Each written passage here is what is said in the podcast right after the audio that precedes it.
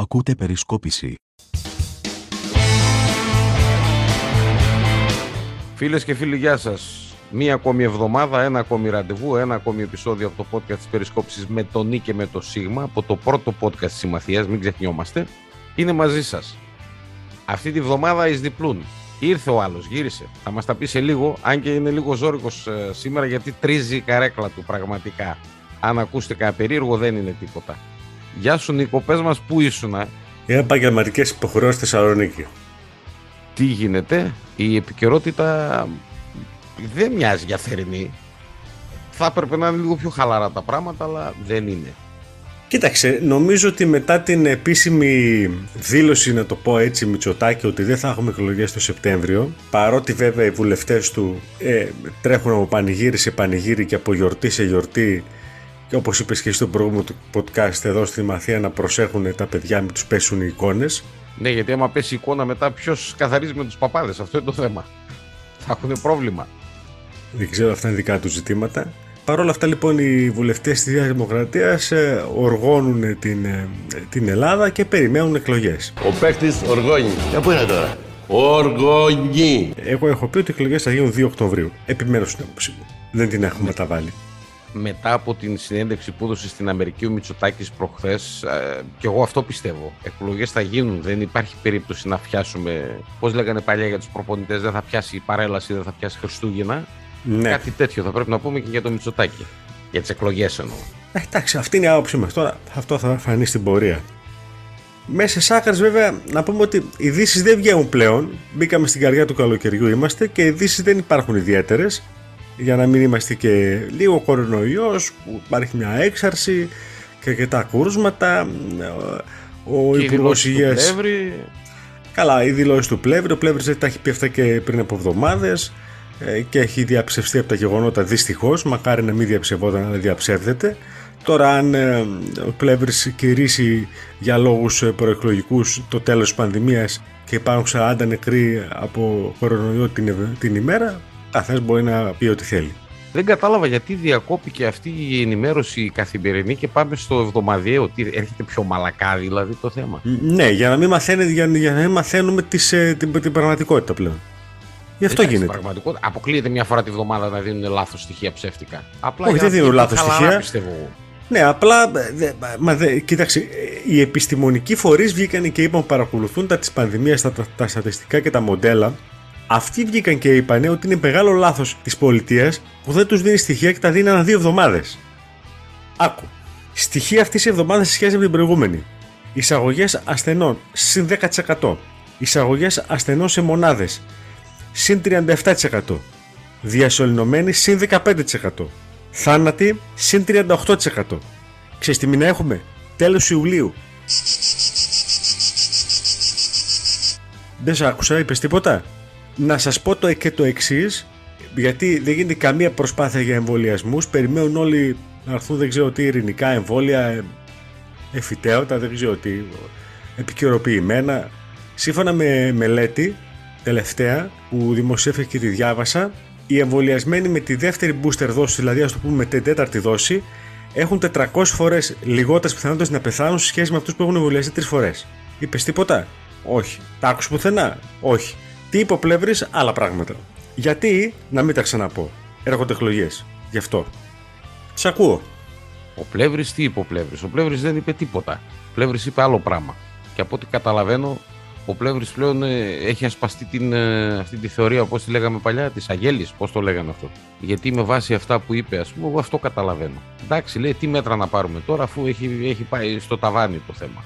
Δυστυχώς δεν ισχύει. Υπάρχουν πάρα πολλές παραμολύσεις και να σας πω ότι λέει, τον έχω ξαναναφέρει και στο παρελθόν ο καθηγητής εξ Αμερικής Βασίλειος Μαργαρίτης, λέει σε ένα θρεντάκι πολύ ενδιαφέρον που έκανε στο Twitter προχθές, ότι ένας ακόμη λόγος για να αποφεύγουμε τη μόλυνση και την, επανα... και την επαναμόλυνση με τον ιό είναι και η βλάβη στο μυοκάρδιο και μάλιστα με διαφορετικό μηχανισμό από όσο γνωρίζαμε ως σήμερα, με εμπλοκή των ACE2 υποδοχέων, Μάλιστα, η μελέτη που παρουσιάστηκε στην Αμερικάνικη Καρδιολογική Εταιρεία έδειξε πως από βιοψία καρδιάς νεκρού ασθενούς με μυοκαρδίτιδα σχετιζόμενη με κορονοϊό ανοιχτέθηκαν πρωτενη spike και TLR4 τόσο σε καρδιακά μειοκύτταρα και αυτές οι δύο πρωτενε απουσίαζαν σε μια υγιή ανθρώπινη Ας το καρδιά φτάρει, πριν, πριν από την πανδημία. Όχι, έχει σημασία. Με συγχωρείς. Όχι, να καταλάβω εγώ ο μέσος, ο μέσος Έλληνας τώρα, ο μέσος άνθρωπος. Περίμενε. Τι πρόβλημα θα δημιουργηθεί; Θα, θα είναι αδύναμη, πιο αδύναμη η καρδιά μου; Αν ξανανοσήσεις, αν νοσείς, αν νοσείς, Χρυσέ μου, έχεις αυξημένες πιθανότητες να πεθάνεις από μυοκαρδίτιδα.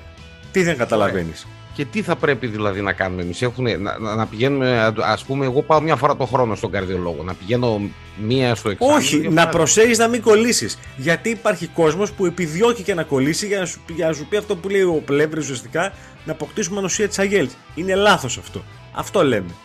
Α, έτσι, εντάξει, τώρα το κατανοώ. Γιατί εσύ μπορεί να κολλήσεις επίτηδες για να πεις ότι έχω ανοσία Ναι. και να πάθεις μυοκαρδίτα και να, και να σε βρουν τάβλα. Το κατάλαβες; Τώρα το κατανοώ σου λέω. Άμα Α, αρχίσει μπράβο. στα, στα A, B, C, D και τέτοια δεν μπορώ να τα. Δεν, δεν, αυτά εγώ δεν τα αντέχω. Δεν τα μπορώ εγώ αυτά.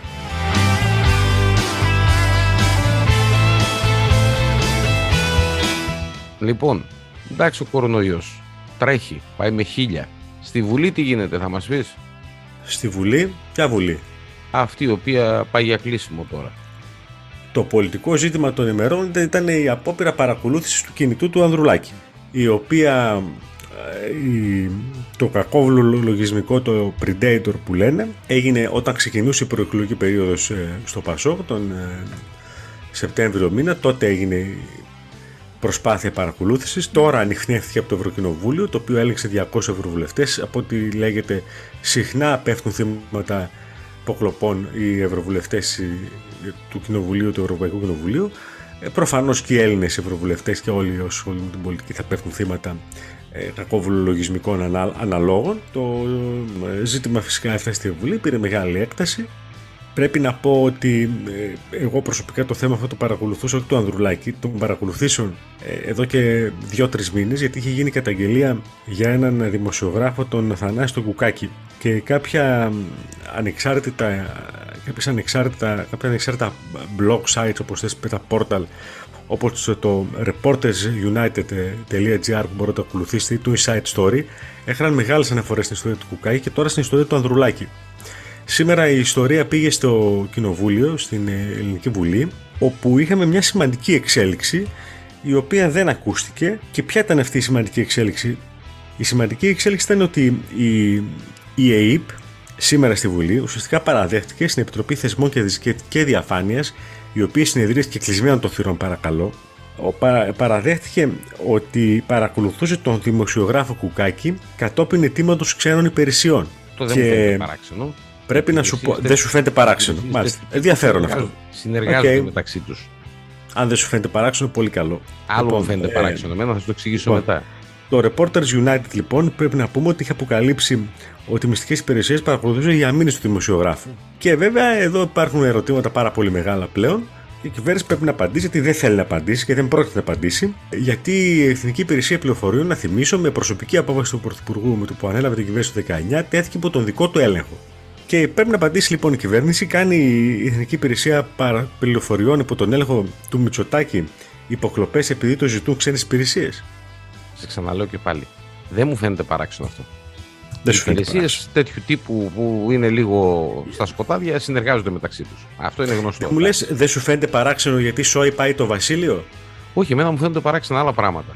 Μου φαίνεται ας πούμε, παράξενο το γεγονός ότι το Πασόκ ξύπνησε για αυτό το θέμα όταν ε, ενεπλάκη στο θέμα ο αρχηγός του. Δεν είχα ακούσει να κάνει τόσο θόρυβο όταν πρώτο ακούστηκε το θέμα για τον δημοσιογράφο. Έκανε Δεν αναφορά στη. μη συγχω- Με συγχωρείς. Για το δημοσιογράφο αναφορά στη Βουλή κάναν δύο άνθρωποι. Κάναν ο Ραγκού του ΣΥΡΙΖΑ και ο Καμίνης. Καλά, με συγχωρείς τώρα. Ε, δεν έκανε κανένας τόση φασαρία για τον Κουκάκη. Το πρώτο. Συγγνώμη. Α, εγώ Εντάξει. το, το βλέπω στο σημείο. Κανένας στο δεν σημείο έκανε τόση Πασόκ. φασαρία για τον Κουκάκη. Όχι. Κανένας δεν έκανε Πρώτον τόση αυτό. φασαρία για τον Και Το δημοσιογράφο. δεύτερο το οποίο θέλω να πω είναι το εξής. Κανείς δεν έχει δώσει βάση, κανείς. Ο, ο πολύς ο κόσμος, πώς να το πω, ρε παιδί μου τώρα.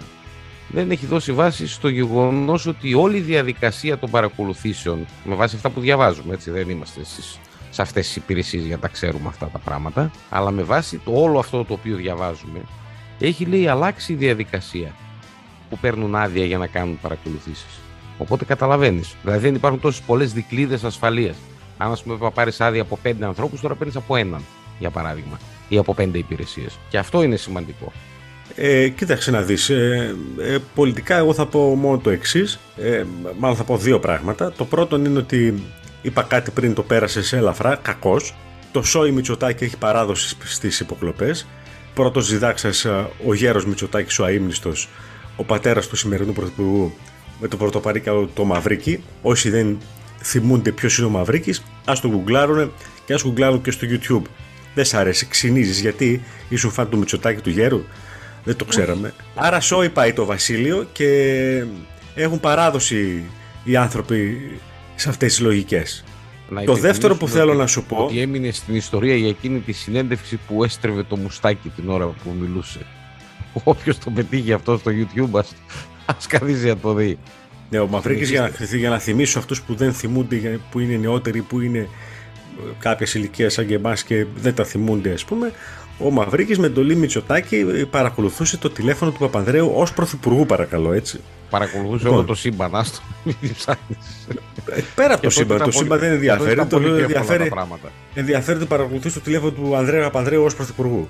Λοιπόν, το δεύτερο που θέλω να πω, ο Ανδρουλάκης είπε ε, σε μια δήλωση του που άκουσα ότι Εάν αυτό γινόταν ε, στον, ε, σαν αρχηγός της αντιπολίτευσης, ε, στο Τζίπρα Φερρυπίνη, στο αν ήταν αρχηγός της αντιπολίτευσης ο Μητσοτάκης, θα γινόταν, θα γινόταν σήμερα Ουγκάντα πραγματικά, θα γινόταν τρελή. Και είναι αλήθεια αυτό που είπε, δεν είναι ψέματα. Αλλά να σου πω, Νίκο, και εσύ δεν έκανες μεγάλη φασαρία. Έκανες μια φασαρία, δεν ξέρω. Κατά τη γνώμη μου θα έπρεπε να κάνει πολύ μεγαλύτερη φασαρία από αυτή που κάνει τώρα δεν σε κάνει εντύπωση το γεγονός ότι εντάξει, έχουμε τους πολιτικούς οι οποίοι λαμβάνουν αποφάσεις για εμάς, για τη χώρα, το ένα το άλλο. Δεν σε κάνει εντύπωση το γεγονός ότι δεν υπάρχει μια υπηρεσία η οποία να τους ελέγχει τα τηλέφωνα με τακτά χρονικά διαστήματα; Υποχρεωτικά. Το Ευρωκοινοβούλιο από ό,τι φαίνεται έχει. Το Ευρωκοινοβούλιο έχει, γι' αυτό το λέω τώρα. Εμείς δεν έχουμε. Προχθές είπε ο. Πώς τον λένε, ο Κακλαμάνης είπε λέει, να πληρώσουμε ρε παιδιά λέει, μια εταιρεία να ξεκινήσουμε και εμείς εδώ πέρα. Δηλαδή σε μια εποχή που τα πάντα παρακολουθούνται. Επί Μητσοτάκη αποκλείται να γίνει αυτό το πράγμα. Λες. Ε. Αποκλείεται. Δεν ξέρω, απλά μου φαίνεται περίεργο μεν. Δηλαδή σε μια εποχή που τα πάντα παρακολουθούνται, τι να σου πω, πληκτρολογούμε ας πούμε στο, στο facebook για παράδειγμα σου λέω και μετά από 10 χρόνια μας βγάζει ότι το είχατε πει αυτό πριν από 10 χρόνια. Που το πιο απλό έτσι. Μου φαίνεται λίγο περίεργο. Θα έπρεπε ε, να λειτουργεί ένα τέτοιος ένας τέτοιος μηχανισμός προστασίας όλων αυτών οι οποίοι παίρνουν αποφάσεις για, για το μέλλον της χώρας.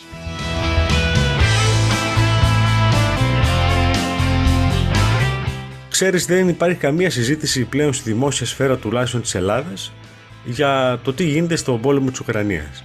Η ενεργειακή κρίση με το ρεύμα σοβεί πάρα πολύ, σοβεί κανονικά.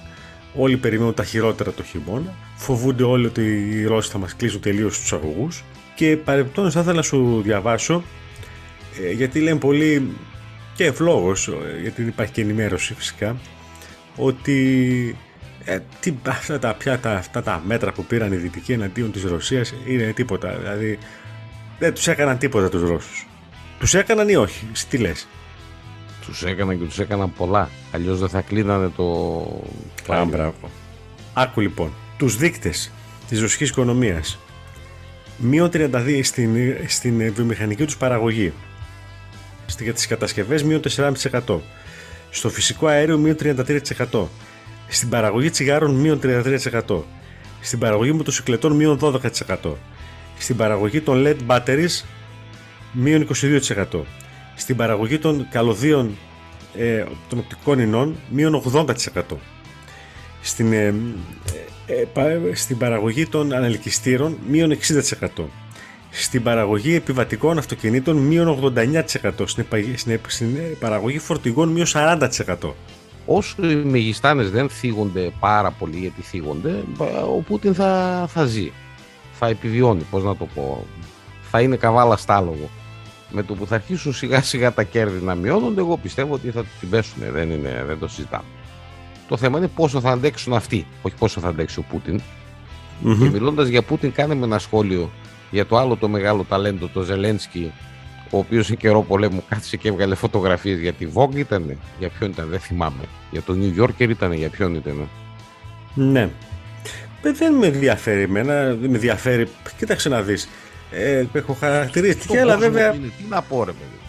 Όχι, με συγχωρείς, δεν είναι στον κόσμο του, δεν θεωρώ τουλάχιστον αυτό το πράγμα.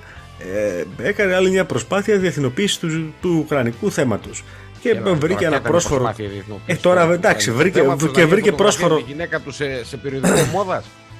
Και βρήκε Όταν και, ένα, η προσπάθεια και αυτό ως διεθνοποίησης. πρόσφορο. Και βρήκε και αυτό ως πρόσφορο τρόπο, όπως θα βρει οποιονδήποτε του προκύψει. Όχι, δεν το κατηγορώ γι' αυτό. Όταν η χώρα σου αγόρι μου δέχεται επίθεση από μια ξένη δύναμη απρόκλητα κατ' ουσίαν, λοιπόν, ε, γιατί αυτό έχει συμβεί και ας μην γελιόμαστε, λοιπόν, θα βγεις και στη Vogue. Όχι, Εντάξει. δεν είμαι. Ε, καλά, Α, εντάξει. Εδώ είμαστε διαμετρικά αντίθετες είναι οι απόψεις μας. Καλά, εντάξει. Θα βγεις κι αλλού, άμα είναι να βοηθηθείς.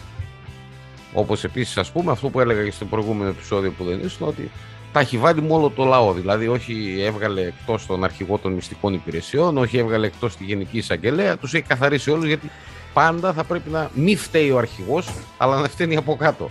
Άσχετα αν αυτά τα οποία κάνει ο αρχηγός δεν είναι προς τη σωστή κατεύθυνση.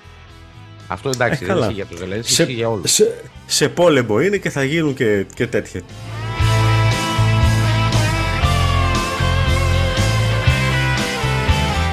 Να πούμε κάτι στους φίλους Νίκο. Να πούμε ότι η Βουλή κλείνει αυτή, την, ε, αυτή τη βδομάδα.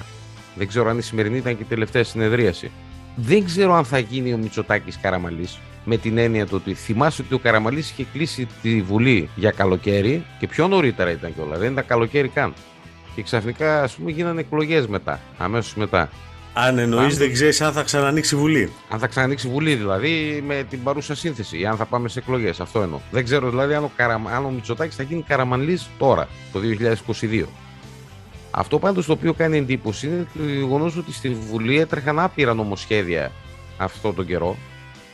Διάφορα που είχαν να κάνουν ας πούμε με το περιβάλλον για παράδειγμα που είχαν να κάνουν με ε, μεταβιβάσεις εταιριών οι οποίες είναι εταιρείες ίδρυυσης και αποχέτευσης και με διάφορους τρόπους ξεπεράσανε κάποια εμπόδια και αυτές οι εταιρείες θα πάνε στο ΤΑΙΠΕΔ. Αυτά είναι μνημονιακά. Ξαφνικά τα θυμηθήκαν αυτά. Και δεν ξέρω κατά πόσο εάν πάνε στο ΤΑΙΠΕΔ ή αμέσως το αμέσως επόμενο βήμα θα είναι να περάσουν κατευθείαν σε ιδιώτες. Να πούμε κάτι σε αυτό. Να πούμε. Να πούμε πως όποια εταιρεία ίδρυυσης στην Ευρώπη πέρασε σε ιδιώτες και αυτό οι φίλοι αν θέλουν να στο ψάξουν μέσα σε μια δεκαετία το πολύ ξαναγύρισε στο κράτος ή στους δήμους ανάλογα το πώς είναι στημένες αυτές οι εταιρείες στις χώρες της Ευρώπης και ξαναγύρισε καταχρεωμένη και έχοντας κόψει το νερό σε πάρα πολύ μεγάλο αριθμό καταναλωτών. Αυτό ας το έχουμε υπόψη λοιπόν γιατί μπορεί να είναι η επόμενη μέρα και στην Ελλάδα αυτό. Με τη ΔΕΗ είδαμε τι έγινε και βλέπουμε και τι γίνεται με τις διακοπές του ρεύματος. Άμα πάει έτσι το θέμα θα έχουμε τα ίδια και με το νερό.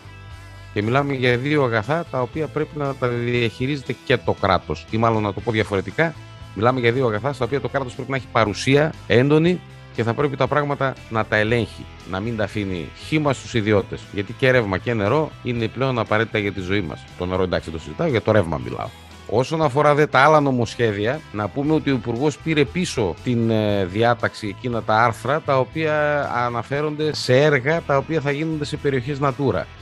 Κάναμε αναφορά και στην περισκόπηση, έκανα και αναφορά και στο προηγούμενο podcast. Το πήρε πίσω. Θα ξαναπάει σε διαβούλευση. Δεν ξέρουμε αν θα το φέρει ακριβώς ίδιο. Πάντως το θέμα είναι ότι το πήρε πίσω. Άρα κάτι βρωμούσε. Μόνο στη Μύκονο δεν βάζετε ανεμογεννήτριες. Γιατί άραγε, μήπως έπαψε να είναι το νησί των ανέμων. Υπήρξε αντίδραση μεγάλη σε αυτό το, σε αυτό το θέμα. Ήταν και οι πυρκαγιέ στη μέση. Και ξαναλέω εγώ στους φίλους ακροατές. Ψάξτε τα λίγο, αφήστε λίγο το Facebook, ρε παιδιά. Ε, Ψάξτε και λίγο παραπέρα. Αυτό που λες εσύ καμιά φορά, ας πούμε, ανοίξτε λίγο κανένα ξένο site, ανοίξτε κανένα άλλο site, κανένα περίεργο. Μην κολλάτε στα Facebook και στα τέτοια. Γύρω μας τα πράγματα αλλάζουν, αλλάζουν με τρόπο ο οποίος είναι περίεργος πολλές φορές. Και δεν το παίρνουμε χαμπάρι. Καθόλου.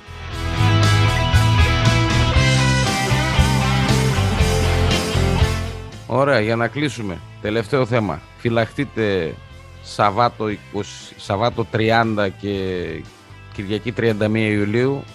Ο ουρανός θα πέσει στα κεφάλια μας, όπως μας λέει η Ευρωπαϊκή Υπηρεσία Ασφάλειας του Διαστήματος, δεν ξέρω πώς τη λένε. Έρχεται μεγάλος, λέει, πώς να το πω, μ- μεγάλος πύραυλος. Μιλάμε για το μεγάλο.